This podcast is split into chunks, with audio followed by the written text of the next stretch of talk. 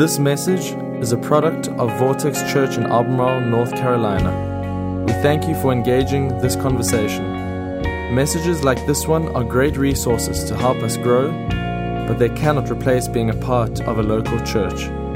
If you're not actively a part of a church, we encourage you to find one near you that fits you, visit it, and get involved. And we hope this message gives life to you today.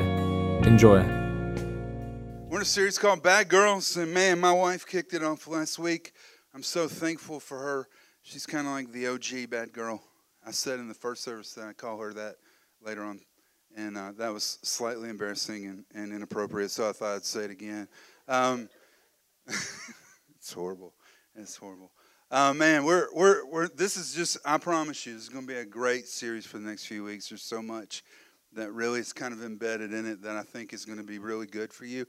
I'm going to guess if you got tissues handy, you probably won't get them ready because we're all going to be crying by the time this one's over with.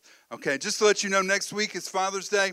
Um, we love uh, we love families. We we love celebrating our moms, and we love also celebrating our dads. All right, I don't need to remind the moms to get presents. Moms always tend to remember that sort of thing. But we, we you know, we, we're going to celebrate y'all next week at, at church and we're going to do some baptisms, okay? So uh, if you have experienced the, the miracle of salvation, if you've given your life to Jesus, and you've never been baptized. Now, we're not trying to argue against maybe you were dedicated or baptized as a child. We're not. Baptism for us is an outward sign of an inward change. It really is under the water to symbolize being dead to Christ, out of the water to symbolize being raised to new life. We want to do that to celebrate within the community of faith that you're a part of this decision that you've made. If you haven't ever done that, we'd love to celebrate that with you. You can stop at guest services on your way out. We'll be baptizing in between services. So if you attend like this one, if you attend the second service, get here a little early. And those who attend the first service will probably plan on staying a little late. It'll be outside in the parking lot. That'll be next week. Now, last week when uh, we kicked off this series, I told you that there is embedded within the hearts of men and women different identities. And this comes from God. It begins very early in the Bible and it stays with us throughout the entire time. God has has placed that, that identity of, of man and that identity of woman. And they have different uh, priorities. We, we talked about that last week. But today I want to talk to you about how that works out in our, in our relationships. Because obviously, you know, we, we live in a world that's filled with not just men and not just women. And that does create a texture to the way that we relate to each other. I remember when I was doing my coursework for, um, for teaching, if you don't know, I, I taught in public school. And uh, when, I, when I was working towards that accreditation, I remember hearing that, that this plays out significantly in elementary grades. And I went back and actually found the research just to share it with you. Female teachers call on boys more often than girls, ask boys more higher order questions, give boys more extensive feedback, and use longer wait time with boys than girls. Now, if you're an elementary teacher, you're already aware of this, right? And so, what's happened is out of that research that came out about 20 years ago, we've created an awareness to try to make sure that we're being equitable in the way that we question kids. But what did that research show? It showed that that identity of man and woman even in a non sexual environment, still has an impact on interaction and relationship. So, how do we navigate that? The way we navigate it in life is by setting up boundaries. Early in my, my ministry, I was encouraged that you stay sin free by staying away. You stay sin free by staying away. Boys minister to boys, girls minister to girls. This is where the very now famous Billy Graham rule came from. This idea that uh, Billy Graham said, I'll never be alone in a room with just a woman. There are a lot of politicians over the years that have adopted that boundary. A, a, a lot of, of pastoral leaders or religious leaders have adopted that boundary. So those are boundaries. Now, when I was in South Carolina, before we moved here, I, I led at our church there, I led a, a small group of, of men, just men. And uh, I loved them. These were, I mean, high level leaders in our community CEOs, deans of colleges, presidents of banks, doctors, dentists. And we would get together, and there I was in the middle of all of those guys, and we would talk about the Bible. They'd come in and ask me a question, and I'd, you know, kind of answer it. We, we'd process that stuff together. I love those men. I learned so much from them, grew as a leader. And so when we decided that we were going to move back to Albemarle and we were going to start a church, the first people that I told were those guys. And I invited them each out to lunch. I paid for it, which meant we probably went to some Mexican place. We sat down, and I told them, "This is where I'm moving to Albemarle. Where's that? I don't even know how to tell you. I don't know. We're going to plant a church. We we're excited about it. We feel like God's calling us to do this. And then I would wrap it up by asking them this question You know me. You've walked with me. You've, you've led with me. I've learned from you. Our, our families have hung out. Do you have any advice for me? Is there something you see in my leadership that needs to be addressed? And I remember when I did that with my friend Ed. Ed was really the reason we'd gotten to that church. He was the president of a bank. He'd become very good friends with my wife and I. And Ed looked at me and goes, You really want me to answer that question? You know that when somebody asks you that, they're about to say something's going to hurt your feelings. He looked at me and said, Kevin, when you asked me lunch on Sunday, you walked up to me. My wife was standing right next to us. You didn't talk to her, you didn't even acknowledge her. Just talked to me, then you walked away. And what happened after that has happened several times. She looked over at me with tear filled eyes. And she asked me, Why doesn't he like me? What, what have I done to him? Why, do, why doesn't he why didn't he talk to me? He said, Kevin, it's happened so many times. I've seen it happen with others. If you're ever going to minister, you're going to have to learn how to minister to men and women. Because if you only minister to men, you're only ministering to 50% of the people in the room. So, what do we do? Go back to God's Word. God, help me. Help me see. And you know, we find wisdom for the answers of life's questions in God's Word, often through the life of Jesus. Jesus is the model. He's the one that the Bible says that we are destined to be conformed into his image. And it might be easy for you to say, but yeah, but Jesus, so long ago, 2,000 years. I mean, did he really even face the stuff that we're dealing with today. I mean, do you know the stuff that I can see on my phone? Do you know how easy it is to get in this kind of interaction or that? You know, the first century wasn't so different than our culture. Roman culture was highly sexualized. You think of the images you could find on your phone, all somebody had to do was walk out and walk down the street, and they could see those. Real easy. And in that culture, that highly sexualized culture, women were often degraded and devalued. Jesus was so very different.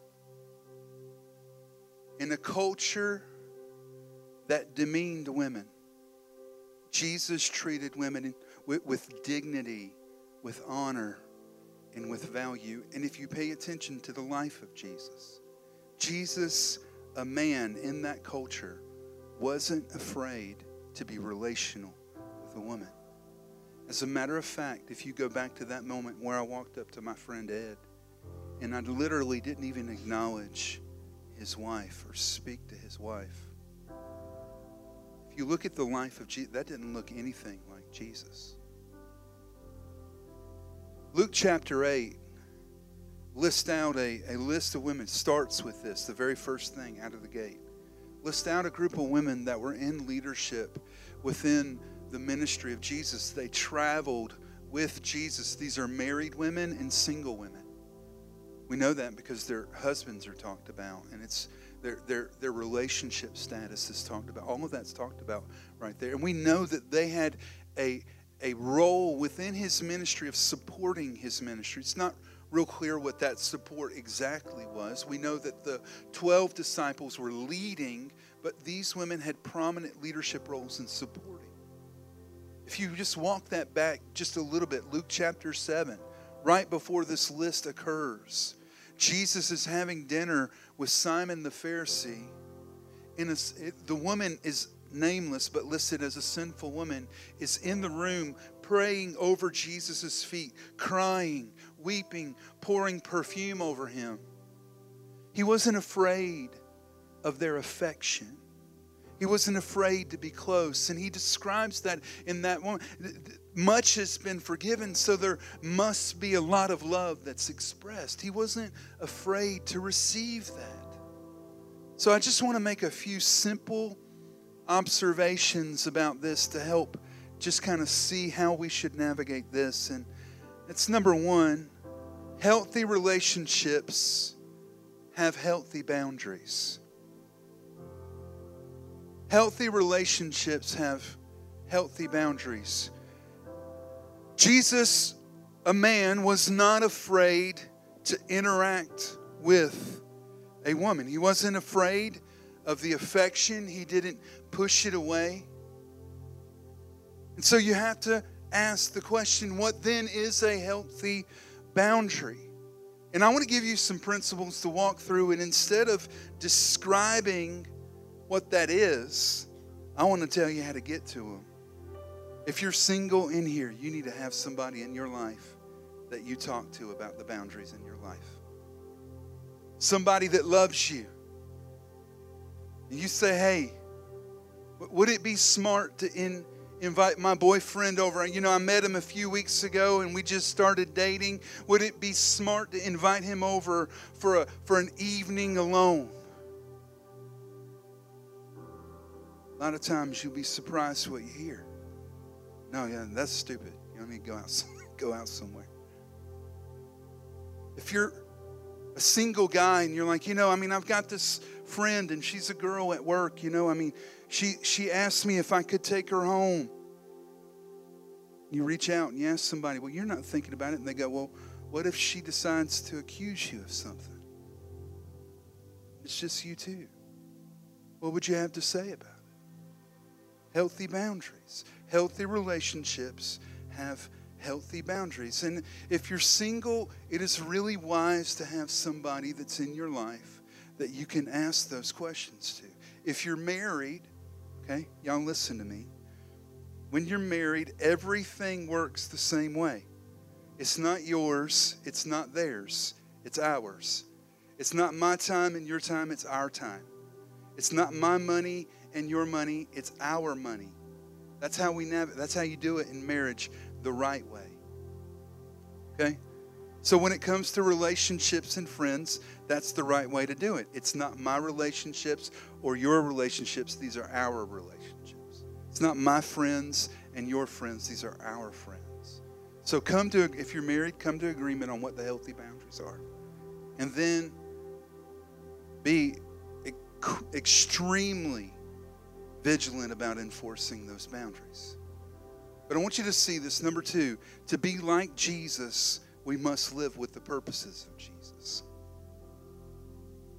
So you can take the behaviors of Jesus and apply a different purpose, and you get in a bad place. And I don't want any of y'all walking out of here and going, hey, listen, the reason I was stopping off and having a few drinks with that girl from my works because Pastor Kevin said we can be friends with girls, okay? No. Don't co opt the behaviors of Jesus to your own purposes. For Jesus, all relationships had redemptive purposes. All of them did. He was willing to get close to somebody to help them take the next step in their faith. Jesus wasn't afraid to get close to the women in his world. And today we're actually going to look at the longest recorded conversation with Jesus in the Bible. It's a nameless girl at a well in the middle of the day.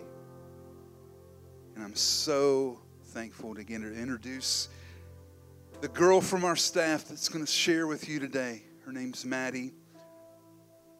So proud of who Maddie has become. And it is a, a becoming story.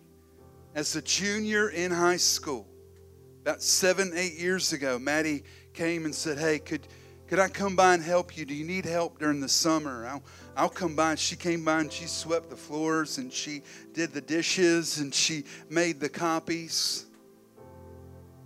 You know what? Before long, she was my personal assistant and she went to um, Liberty University, graduated with a degree in, in ministry and leadership. She became our church administrator after that. She's done such a good job. People visit, literally, this is no joke. People visit from other churches and they go, if Maddie ever wants to leave, just tell her to send us her resume. We'd be happy to hire her. And then about six months ago, she stepped in to become our youth pastor. She's leading our student ministry. My wife and I love her.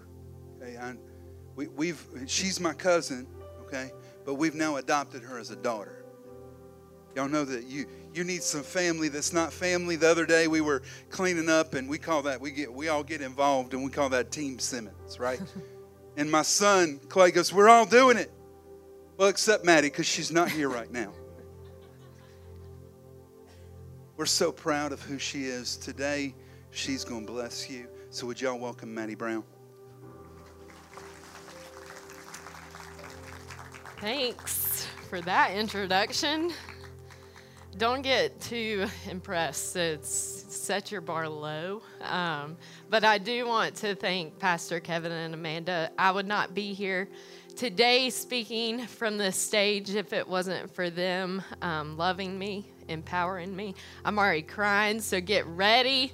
Um, but thank y'all. Um, your love and your empowerment has changed um, my life and where I am today. So I'm very thankful for y'all. So today I do get to talk about a bad girl of the Bible, and I'm honored, man. Who want? Who wouldn't want to talk about a bad girl, right? Um, but before getting started, I do want to give some background of what is happening in the world at this point of time. You see, Jesus and his disciples were in um, Judea, and I'm going to explain this a little later for it to make sense. And they were baptizing people. And then Jesus made the decision because he knew the Pharisees had heard that they were baptizing people. He was like, We need to travel to Judea and there's a there's a big tension with this because if we look at this map, you see that Judea is down here and Galilee is at the top. And there's this big section right here that is called Samaria. And because Jesus and his disciples were Jews, um, Jews tended to go around Samaria because they were not welcome. They did not interact with each other. And so typically they they were in Judea and would walk all the way around, traveling much longer so they didn't have to interact with the people in Samaria. But Jesus in this story changed that. He actually said to his disciples, "We have to go through Samaria." And I can imagine in this moment his disciples were like, "Are you sure, Jesus?" Like we're Jews. They're Samaritans. How are we going to do that? This is going to be really uncomfortable. But Jesus was like, no, we have to go. We have to go through Samaria. And so they start traveling. They get to Samaria, and because it's a long travel, they decided to stop at this well. And because they were tired, Jesus sat down and told his disciples to go to the village and get some food and drink um, for them. And so they left, which meant that Jesus was all alone at this well. And so the next part of the story, there's a Samaritan woman who comes up by herself to draw some water. And this is where it all gets weird. And this is where we meet the bad girl of the story. You see, a Samaritan woman comes up, and Jesus actually talks to her. He says, Hey, can you give me a drink? And this is so not common because there's two things. One, it's noontime. And back in those days, the women usually typically um, walked together as a group, and they walked in the morning when it wasn't hot, when it wasn't the heat of the day, right? But this woman was by herself, and it was noontime. And then the second thing, Jesus talked to her. Just like Pastor Kevin just said, like the interaction between women and men were not were not together, but Jesus broke those barriers, right? In this moment, he asked this woman for a drink and after asking the woman was probably really confused because men didn't talk to her. This wasn't a common thing and so the woman actually asked Jesus, "Why are you asking me for a drink?" Like, you are a Jew I'm a Samaritan woman. Why are you asking me for a drink? And Jesus responds the way Jesus can only respond. And he said, If you only knew the gift God has for you, you would ask me for living water. Living water. Not, he's not talking about physical water. But in a moment like this, the woman, one, doesn't recognize that this is Jesus, and two, she thinks he's talking about the physical water that they both need in this moment. And so the woman doubts Jesus. She's like, Well, how are you going to get this water, this living water? You don't have a rope or a bucket. Like, how are you going to get this water? I want to ask you a question. Do you ever think we get so distracted by our shame, by our brokenness, by our sin that we miss the opportunity that God is presenting right in front of us?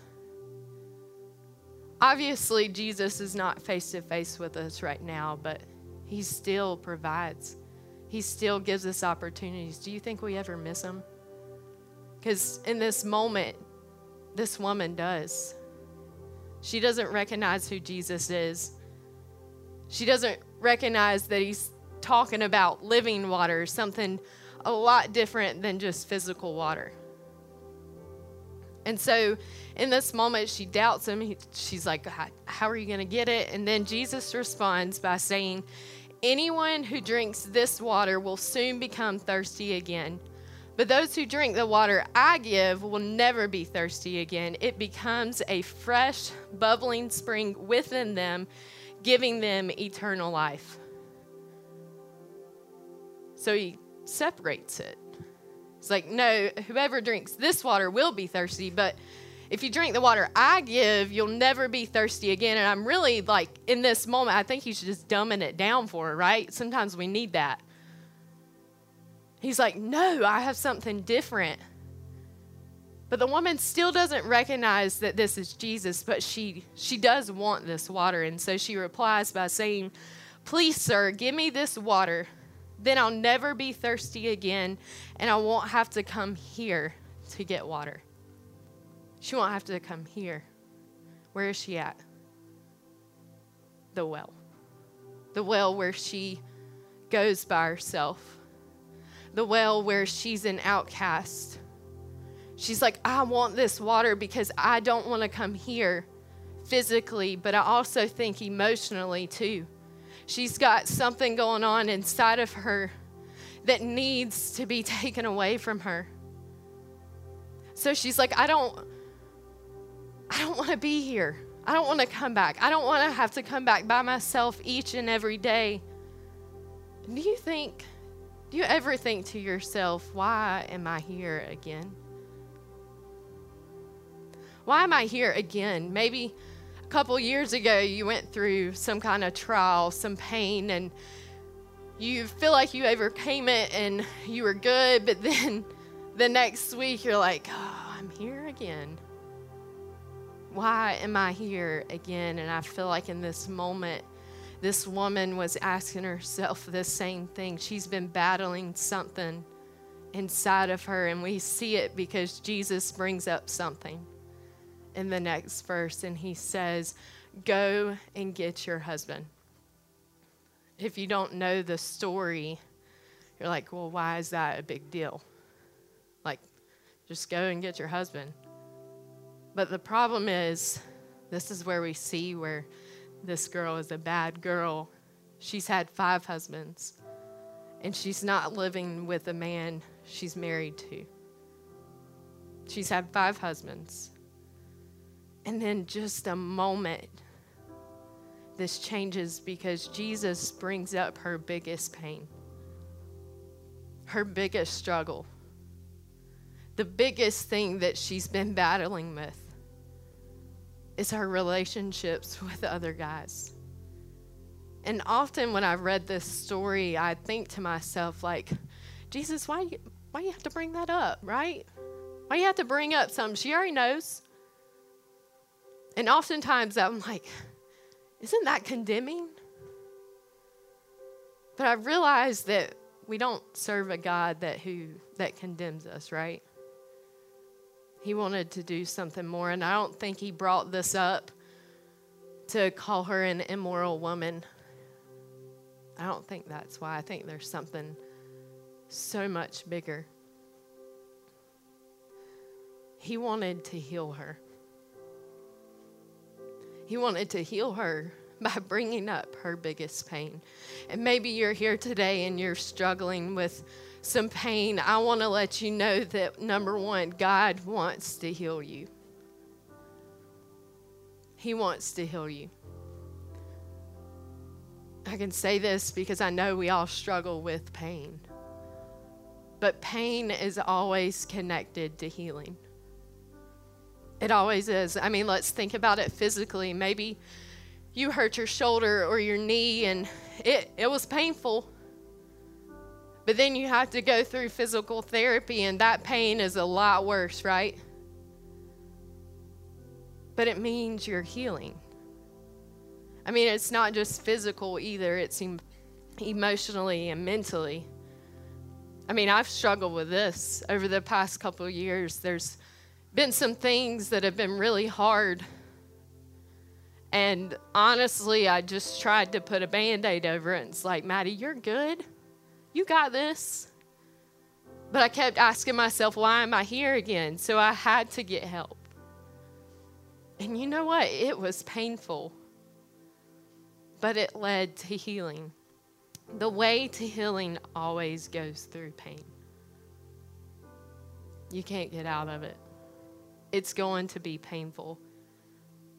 So, what pain is Jesus trying to reveal to you today? What is it? Because I know we all have pain. Maybe it's the pain of regret. Maybe you've done something, you did something 20 years ago and it still lives inside of you. You still struggle with the pain of hurting others. Maybe it's jealousy. You're longing to be loved like this woman was, but you find yourself jealous over something so little. Or maybe it's the pain of hurt or betrayal. You had nothing to do with it, but you still live with it inside of you. What pain is God revealing to you today? Because God often heals us by revealing the broken longings of our heart. The broken longings, just like this woman who had five husbands, and she wasn't even married to the guy that she was living with now? What is the broken longings that God's trying to reveal to you? So, this story doesn't end there. You see, when Jesus tried to reveal um, her biggest pain, she actually tried to shift the focus. Any of y'all do that? You're like, okay, Jesus, I hear you. What other pain can we talk about, right? So she tries to shift her problem to a bigger problem in the world, and that back in those days, worship was a big problem because Samaritans actually worship somewhere else and Jews worship somewhere else. And so she was like, Where, what is the right thing to do? Which is valid. And so I love how Jesus responds because he answers her, but he doesn't get distracted. He doesn't get distracted by her question. He's still focused on her, still focused on healing her. Because we see this in the next couple of verses because at the end of their conversation he does something that he hasn't done before. That was to reveal himself to her. Because she still doesn't know who he is.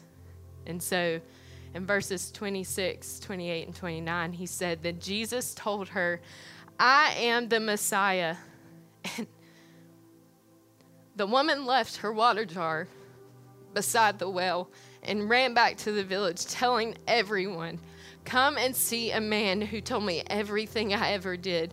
Could he possibly be the Messiah? In the Gospel of John, this was the first person he told. He told this broken woman who traveled to the well by herself. He revealed himself to her. So, why, why did he tell her? I mean, he had met higher authorities before her, met people who liked, who was well liked. So why did he tell her? I believe God wanted to do something more than just heal her. He wanted to free her. And today, God wants to heal you, but also God wants to free you if you didn't notice in the verses we just read, it said that she left her water jar beside the well and ran back to the village. She left the only purpose. She left her the brokenness, she left the sin. She she ran back to the place where she was an outcast, where she wasn't liked. And she she said, He told me everything I ever did. I mean, if that's not freedom, I don't know what is. And there's an important lesson that we learn in this story that shame will keep you in prison, but the truth, the truth, will be the only thing that will set you free. Shame will keep you going to that well by yourself at noontime. Shame will keep you in prison, but when we come face to face with God, it'll set you free. It'll set you free. It won't matter what you've done or what you do. You will run back and say, God's changed me. He's told me everything I ever did. You see, Jesus used her story to set her free. But before he could use her story, she had to face it. She had to own it and she had to repent for it. She had to face it. She had to come face to face with her story. It would be awesome if the story just stopped there. I mean, God freed her, but it didn't stop there. So let's look at the next verses. It says, Many Samaritans from the village believed in Jesus because the woman had said, He told me everything I ever did. They said to the woman, Now we believe, not just because of what you told us, but because we have heard him ourselves. Now we know that he is indeed the Savior of the world. Many Samaritans from the, from the village believed because of what? The woman. They believed because of her story. So, not only does God want to heal you today, free you today, but God wants to use your story. He wants to use your story. All this woman had was her story and her voice. Her story, well, where it was broken where she felt shame and her voice where she didn't get to use it because people didn't like her. She was an outcast. All this woman had was her story and her voice, and God intended to use both. So I'm going to tell you today whatever you have today, God has a pl- good plan for it. He has a good plan. Maybe you're here today and you're just like that woman who has broken relationships after broken relationship. And you're like, how can God use my story? It's so broken.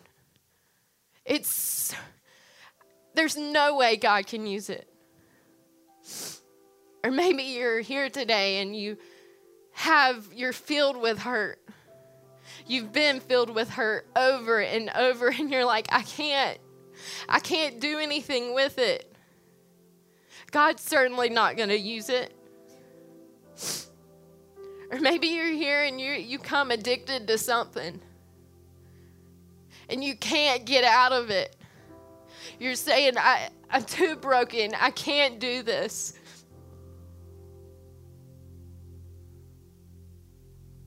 Or maybe you're here with insecurity in yourself saying, God can never use me. I'm never going to be good enough. But God wants to use your story. But before God can use your story, you've got to own it. You've got to own it. You've got to say, Yes, I've had broken relationship after broken relationship, but God, I want you to still use it. Or maybe it's hurt or betrayal or pain or whatever it is, you have to own it. You have to tell yourself, I'm not too far from God for Him to use my story. This woman owned her story. This woman that was by herself owned her story. He's, she ran back to the village and said, He told me everything I ever did. I don't think it was just I think she had more sin than just broken relationships. And the thing is, when she ran back, those people knew. They, they've seen her. They knew her struggle. They knew her brokenness, but she still owned it. Where she was an outcast, she was free to use her story. Do not let your past rob your future. I don't care what you did yesterday. Do not allow your past to rob your future because God has a good plan to use it. Did you notice in this story when she ran back to the village, the people believed her? They believed her story first. The people who didn't like her, who called her an outcast. They believed her story, and then that led to them believing in Jesus. For God to use your story, it needs to point to Him, not you. I think it's really easy to get face to face with Jesus and Him to reveal and heal and free us and make it all about us. And this woman could have easily done that. She could have kept it to herself, but she was so free that she made it about Jesus. It's like He told me everything I ever did. So I want to remind you that at the beginning of this story, Jesus said that he had to go through Samaria. He knew. His disciples didn't. He knew that there was this woman who was broken, who was lost, who needed him. And so he chose to go in the brokenness. He chose to go through the pain. He chose this woman and he healed her, he freed her, and he used her story. And you want to know what? This woman was unnamed. She didn't have a name. And I believe this woman didn't have a name because we could all be her. we could all be her. We come in with pain, we come in with hurt. We go to our well by ourselves, hoping that it'll just be over one day, but it's not. We keep going. it's not too late. You might be in here today and you're like, I've lived through this. I can't get over it. I'm too old. God can't use my story, but it's not too late. God wants to heal you. He wants to heal you from your pain. He wants to free you. And He wants to use your story. He wants all three of those. But it starts by owning your story. So, to finish this message, I'm going to ask Pastor Kevin back on stage. Wasn't that good? Oh, man. Give it up for Maddie.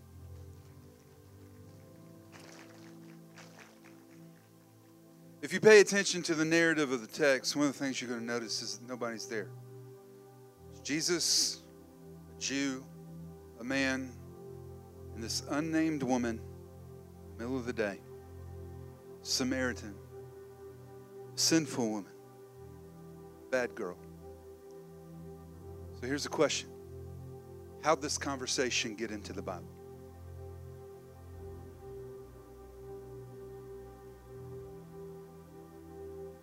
The Gospel of John. the last gospel written. First gospel that's written is the Gospel of Mark. Written circa somewhere 60 AD, about 30 years after the death of Jesus, within the next 15 years.